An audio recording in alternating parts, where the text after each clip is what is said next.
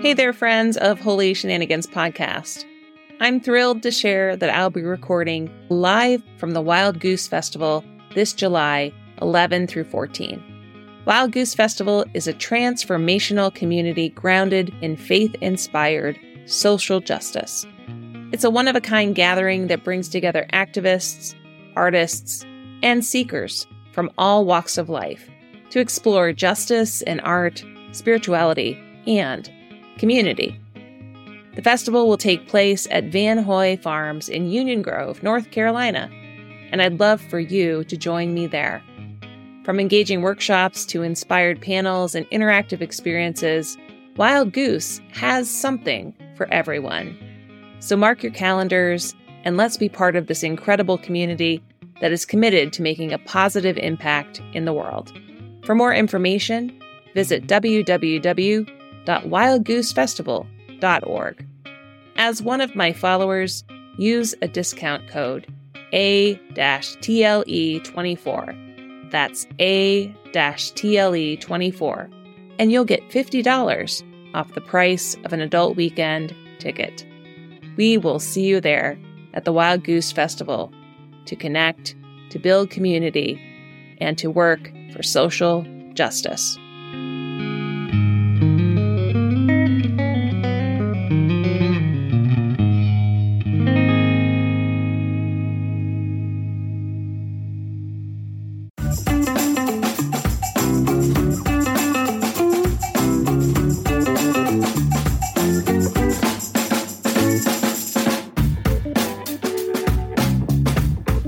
To Holy Shenanigans.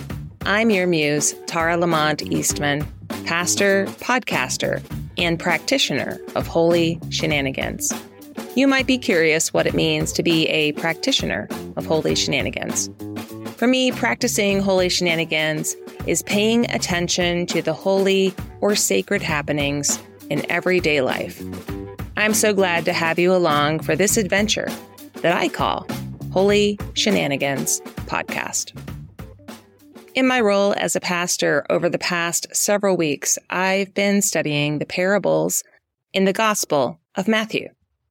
Each time I look at these parables, I know it's important to pay close attention to Jesus' quick introductions because they help me to know if the parable is an example of contrast or a complement or pairing to God's kingdom or character.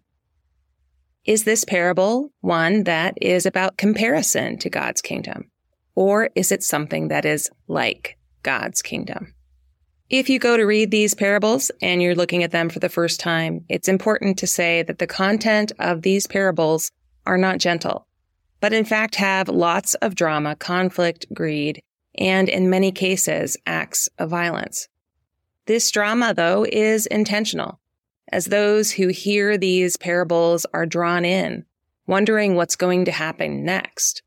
And how in the world is this like or not like God's kingdom? So when it comes to drama in Jesus' parables, you might be thinking, what's the point? If Jesus and the temple leaders have something to say to each other, why don't they just make it clear? Why does Jesus use parables? Throughout Jesus' ministry, he uses parables and stories regularly. Jesus uses stories and parables to draw in his audience. He uses story and parable to address issues of injustice and greed and to hopefully be a catalyst for changed hearts, minds, and lives. Jesus used parables like this one about the wedding guest with no wedding clothes to help his listeners see others and themselves with compassion. Jesus uses story and parable to make space for human growth, mentally, spiritually, and emotionally. Also, in the context of scripture, Jesus uses parables to speak prophetically, to challenge those who were doing harm so that they could see themselves in the parable and not escape it, so that they can have a defined space for repentance that while the content of all these parables can draw up all sorts of questions and conflicts, the intention is to bring people into restored relationship with God and one another. And so to answer the question, Why parables and stories? Well, Jesus used stories and parables to literally change the world.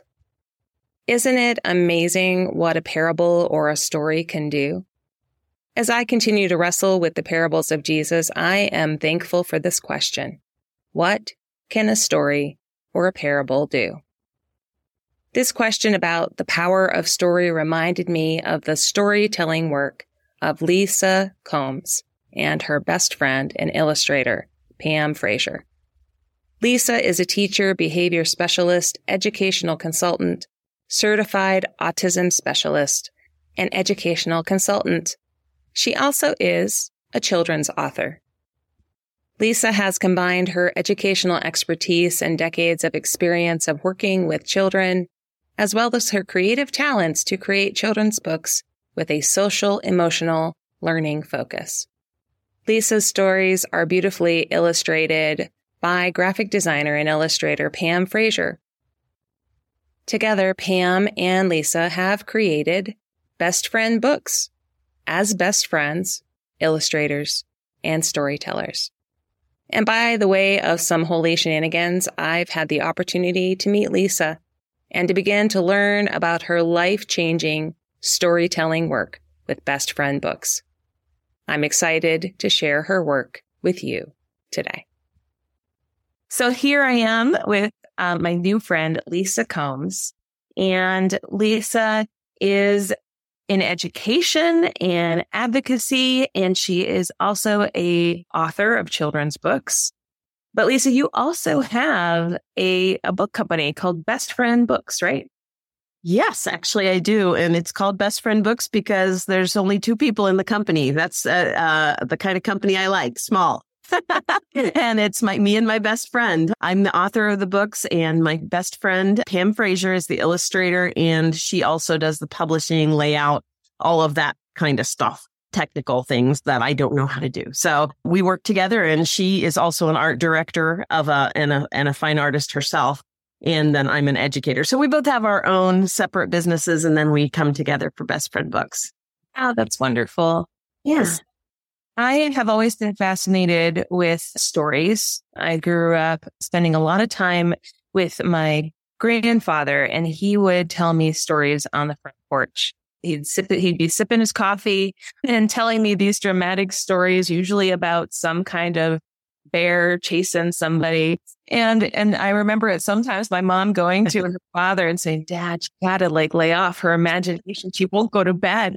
Yep.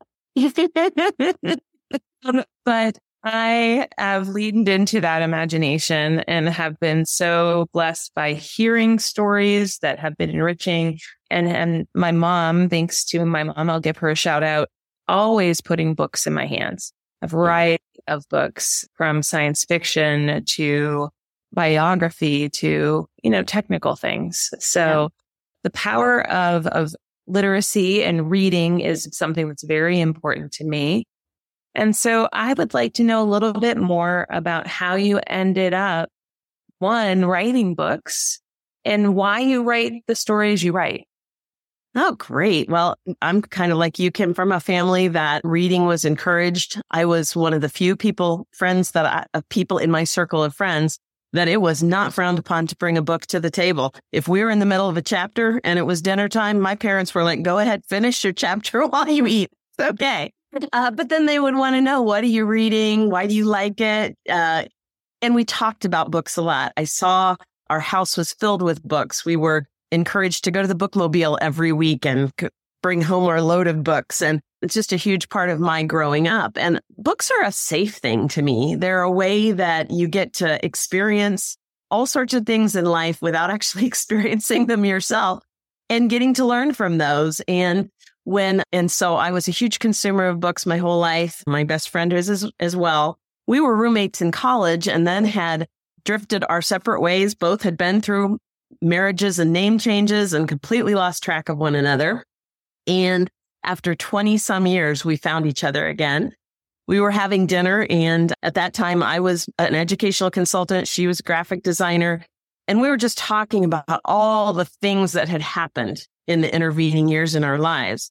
And, and we were saying it wouldn't have been wonderful to have a book when you were a kid that, that was like a crystal ball that helped you rec- realize some of the things you were going to go through and give you strategies for dealing with those before you had to deal with them. And um, that's kind of how the idea for our book company was born. I had a manuscript that I had already written called How to Tame Your Monkeys, but I didn't have uh, a person to draw the illustrations. I draw, but not well enough to illustrate a book. She had already illustrated some children's books. And so it was like, it was one of those Reese's peanut butter cup moments. You know, she was chocolate and I was peanut butter and it was meant to be. so that's how it started. And since then we've, we've written over 30 books together and they're all on topics where we think about what are some things we wish we had had coping strategies for or had thought about proactively rather than having to experience it and figure it out the hard way all the time. And so mm. those the basis of our books. Wow, that's great. I mean, I'm remembering the choose your own adventure books. Yes. you know, which which in some ways was about problem solving, right? Mm. But to have something that's specific to a particular topic that is important to a young person to to be a guide, to be a to walk that path before them it's really, really important. So could you tell me a little bit more about your first book? What is Taming Your Monkeys about? So that emerged from my own probably 10 or 15 year yoga and mindfulness meditation practice. And I had done a lot of studying about kind of Eastern philosophies and the mindfulness strategies that I learned from that. And that was partic- in particular one of the things that I was like, wow, this would have really been helpful when I was 18. In fact, this would have been helpful when I was 13. In fact, it would have been helpful when I was 10 to be able to recognize that I am separate from my thoughts and my feelings, that I, they are part of me, but they're not all of me, and that I can be powerful in how I redirect them. And so so how to tame your monkeys was based on that eastern philosophy of the monkey mind if you're familiar with that. Yep. and i resonated with that so much when i heard that that analogy of your mind being like a bunch of monkeys that are jumping all over the place and not letting you rest. And so the idea behind how to tame your monkeys is to help kids visualize their thoughts and feelings as monkeys jumping around that they can let they can just sit back and watch or they can actually do things to try to tame them and so there's, you know, fun monkeys, there's anxious monkeys, there's scared monkeys, there's kind of ornery monkeys. And that we don't have to, we don't have to judge ourselves for having those monkeys. We can accept them, we can watch them, and we can also learn how to tame them so that they're not disrupting our peace and happiness. And so that's what the book is about. It's envisioning, it's talking about my monkeys. And then we invite kids to identify their own monkeys. And then we learn things like taking a deep breath, finding a space of your own to spend time in, doing things you love, playing outside, uh, listening to music, lots of different strategies that can help you tame your monkeys when you want to. And, and then we do workshops with kids on that topic as well. Yeah. So then you can lean into your background in education. Yes. Um, yeah. So that's kind of my half of the business is that I do workshops for kids on all the topics. All of our books are on social emotional learning topics. So we have the, a book on positive visualization. We have one on talking to yourself as nicely as you talk to other people. We have a variety of books on learning those social emotional strategies to create peace and happiness in your life. Oh, wow. And so for folks that might go, can you give me a, a brief definition of what social emotional context is? Absolutely. So social emotional learning is basically five areas of development that we start when we're born and we continue developing throughout our whole lives. It's self awareness, which is understanding who you are, the good, the bad, the ugly, everything in between. Uh, there's self management, which is the ability to recognize that I can do things about who I am. Um, social awareness, which is recognizing that the world doesn't just revolve around me. There are other people and other issues that need to sometimes come before me and that I need to be aware of. Relationship awareness, which is the ability to form relation, different kinds of relationships with people. Um, and so those are the kind of the core pieces. And then the last one is responsible decision making, which is kind of comes from all those other pieces, the ability to know who I am, uh, know who I am in the context of the larger world, build relationships, um, manage my own emotions, and then make good decisions. Awesome. Thank you for that definition because sure. I think that that's very helpful for people to, you know, when they hear a new term to be able to like, how do I apply this? Or, yes. you know, break this down. So when you talk about social emotional tools, so in my work as a pastor the last several weeks, it's been around parables.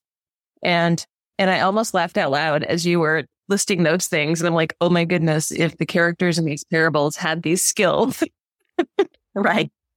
Exactly.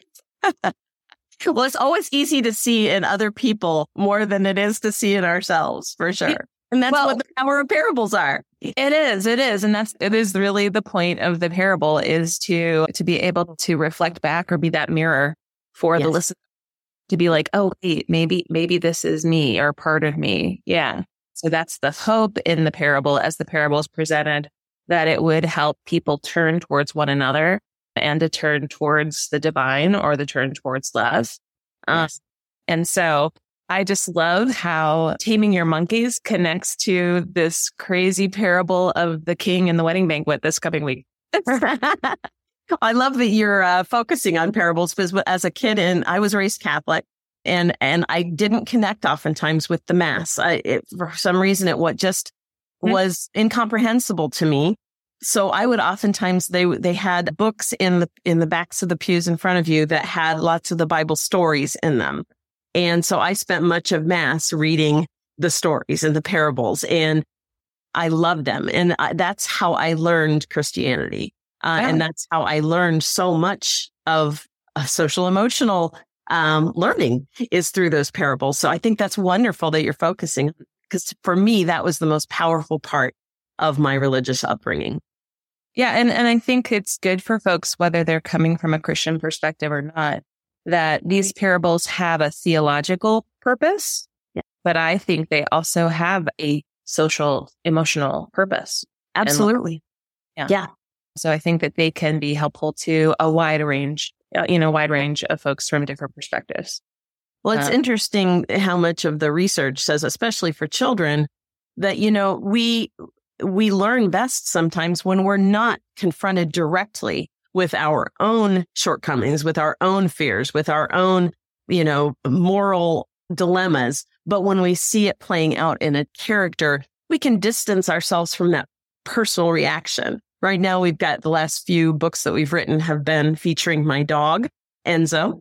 And he, in, and we present typical things that are fears or issues for little children, but through Enzo and his puppy upbringing. So the first one was about him losing his comfort item, his blankie. And what do you do when you've lost your, your sense of comfort for whatever reason? So we, and you, you make a very good point that people sometimes connect better with a lesson when it's about somebody else. And, and I think for things that are very hard or things that where there's a lot of grief that happens or trauma in people's lives, story is particularly um, helpful in in coping and working through those things. As a as a child, I had um, an older sister who passed away at the age of 15. And as a 12 year old, there was a lot, a lot in that. But I remember coming across A Wrinkle in Time by Madeleine L'Engle. One of my favorites. Yes, yes. And there were particular points in that story. And for those who haven't read it, I don't want to spoil it for you, so I will try not to. But there were particular points in that archetype of, of Meg and her journey and her journey and her family's journey through loss and grief that paralleled mine, not exactly the same, Yes. But the emotional level was very, very similar. Yes, absolutely. You know, you could say the same thing for many people. Charlotte's Web was that book. Other people, Bridge to Terabithia. And those are things that, you know, we know that, for instance, kids like a good scare. And the reason they like a good scare uh, is because it's a safe way to learn how to deal with your fears is to see a scary, a little bit scary movie or hear kind of a scary story. And you learn to cope with that feeling when it's not upon you yourself. And the same with grief. You know, reading a book where you get to experience it through a character's eyes helps you kind of sort of figure out how to cope with it yourself. Um, yeah. That's, those are powerful books. Oh, I love Wrinkle in Time. I'm glad you mentioned it. I, I often, I actually just recently listened to it when I was commuting and I, I had my, my grand human with me, you know, yes. it was, it was, and it was Madeleine L'Engle reading it. Oh, oh so good. Yes. and did your grand human love it as well? They, they did. They did love it. They, they thought it was great. And there are parts that she did a really, really bang up job of being scary. Uh-huh. the voices and everything. It was, it yeah. was wonderful. But I, I think that that's such an important part of life. And in our world that has so many wonderful technologies in it, I just hope that story doesn't get lost in all of that. I and know. I love technology. I, I love that, that we're able to have a conversation and, you know, talk in two different places at the same time. But I really value story and I think it's very important for humanity. It is. And I, I feel, I do feel like that's a legitimate concern that we need to always keep in mind that while, you know, technology is so present in kids' lives that we need to create space for them to use their imagination through story because some, you know, it's not the same to play a video game as it is to lose yourself in a book in terms of what it requires you to bring to it. It's a much more interactive process to read a book and bring your own imagination to it, bring your own questioning to it. And so, yeah, I'm with you. I hope that that doesn't get lost in the shuffle of all the, the glitz and glamour of technology. Uh, and I'm, I'm a techno, I love technology too. I'm kind of, you know, I'm always, I love my computer, love my cell phone, love it all, but it doesn't, can't replace paper and, and, you know, actually holding a book in your hand or listening to someone read a story and requiring you to go there in your mind. Yeah. Or just that oral tradition of telling yes. story like I did, like I was able to receive from my grandfather. You know, I think that those are important things. But, you know, I think about all of those people in my, my own life that help to make that space for story. Mm-hmm. Out of my grandfather and my mom Um, and, you know, teachers along the way. And I think about you in this effort with best friend books that you're also making that space for people. We're trying to every day. And I, I love what you said about storytelling as well. I think that's a whole other area that I would love to delve into and develop because I I read stories to my kid grandkids, my grandhumans on FaceTime sometimes at night. And their favorite thing is when I'm away from home and I don't have a book with me and they say, make up a story.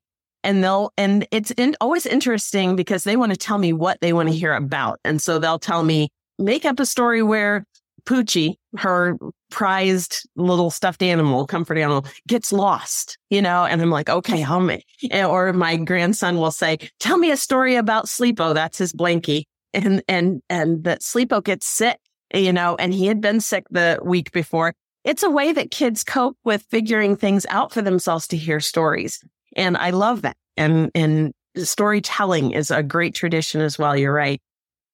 We need to do more of that. Yes, we do. Yes, we do. So, and I love that you are doing your work focusing on children, but I'm wondering as an educator, if you in your work have thought about the secondary impacts your books might have on parents or grandparents we think of that all the time because oftentimes we actually hear parents say, and uh, a perfect example would be with how to tame your monkeys. A lot of parents go, you know what? I use the monkey taming strategies all the time myself.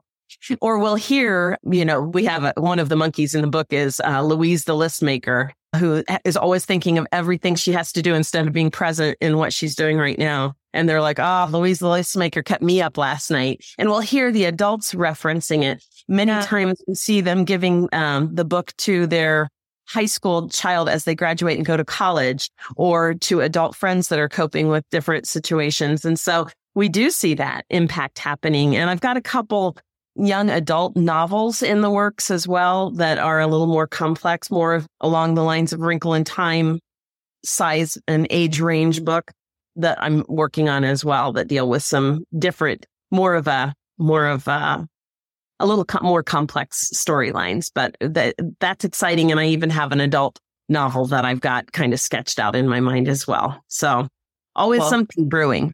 I love that. On a personal note, I'm just curious, besides Wrinkle in Time or Charlotte's Web, do you have an example of a story or a book that has been powerful to you? Or if it's those two, why? Yeah. Those are a couple, you know, Dr. Seuss was a huge impact on, had a huge impact on me as well as Shel Silverstein. Both of those. And again, most of my books are written in verse, the uh, ones for small children. And I think that has comes from an, the impact of, of Dr. Seuss and Shel Silverstein because, and what I, what I like about verse is that has a song quality. As a matter of fact, my, my friend, when she first started illustrating the books, she said, you know, I love your books because they're like a song. The, the words are almost like lyrics to a song and it helps you remember it better, which is very true. So some of the, the books I've started to actually put to music as songs with a refrain and all of that kind of thing. So we're working on that as well. But Dr. Seuss would probably be the one that pops to mind. I'm thinking of like the Lorax, mm-hmm. Yertle the Turtle, the Sneetches, the star-bellied Sneetches who had stars upon theirs, right? Mm-hmm. And and uh, kind of set aside the ones who did not have stars on their bellies. Those were powerful moments where you recognize I know who the star-bellied Sneetches are in my life. you know, we know uh the people that exclude others because they're not don't have the the star on their belly.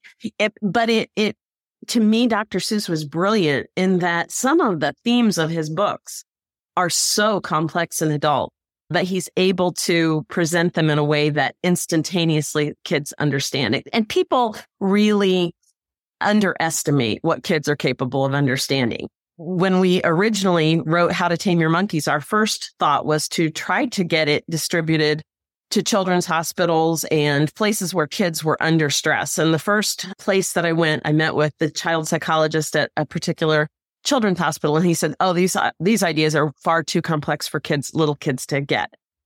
Mm, not so much. We've done workshop after workshop. And after reading the book and talking about monkeys, little hands go up. And I've got a monkey that makes me worry about cancer, and I don't even know what cancer is. You know, um, I've got a monkey that makes me miss my dad when he's deployed. I've got a monkey who worries about my parents divorcing because I heard them arguing and using that word, and I don't know what that means. Kids understand what monkeys are. yeah. yeah. And I think that that's again the power of story and the power of parable is once you figure out what the monkey is in the story, yes. then it empowers you to to learn something new or to grow. Absolutely. Yeah. Yeah. Right. Is there so usually at the end of my conversations with folks, so important things, we need to know where to find you on oh. the interwebs. So where can we find you? You can find me at uh, bestfriendbooks.com. All of our books are listed there and they're all available on Amazon. So if you look up How to Tame Your Monkeys by Lisa Combs, you'll also be able to find all my other books. And then you can also find me as an educational consultant through combseducationalconsulting.com. Terrific. Terrific. And so another tradition I have here at Holy Shenanigans podcast is to invite guests to give a invocation or a blessing or a, a final word of encouragement. And I wondered if you had something you'd like to share. I would love to. What a what an honor. That would be wonderful. So I would just offer up that as adults in this world, we're given a, an amazing opportunity to take what we've learned and pass it along to future generations to create a more peaceful, happy world through building more peaceful, happy children. And the way that we do that is through security and safety and helping kids understand that they're not in it by themselves, that there's this whole world outside of adults that have already been through it. And so may we use each day that we're given to help find, plant, and nurture the seeds of peace and happiness in someone younger than us. Mm. May it be so. I think that is a beautiful blessing and invitation for all of us. Thank you so much, Lisa, for being here with me. And you are now a fellow Holy Shenanigator. Oh, hey, I was a shenanigator before uh, before we ever got on here today. I'm a fan and a follower. So thank you so much for letting me be part of the show. I'm so happy to have you here. And I am so thankful for you and your illustrating best friend to help share these powerful stories of hope and peace in the world. Thank you. I'm your Holy Shenanigans Muse, Tara Lamont Eastman. Thank you for joining us this week for Holy Shenanigans that surprise, encourage, redirect, and turn life upside down, all in the name of love. This is an unpredictable spiritual adventure that is always sacred, but never stuffy. Thanks to Ian Eastman for sound production and editing. Also, thanks to you, HSP listeners, for supporting our work with this podcast by way of www.buymeacoffee.com backslash Tara L. Eastman.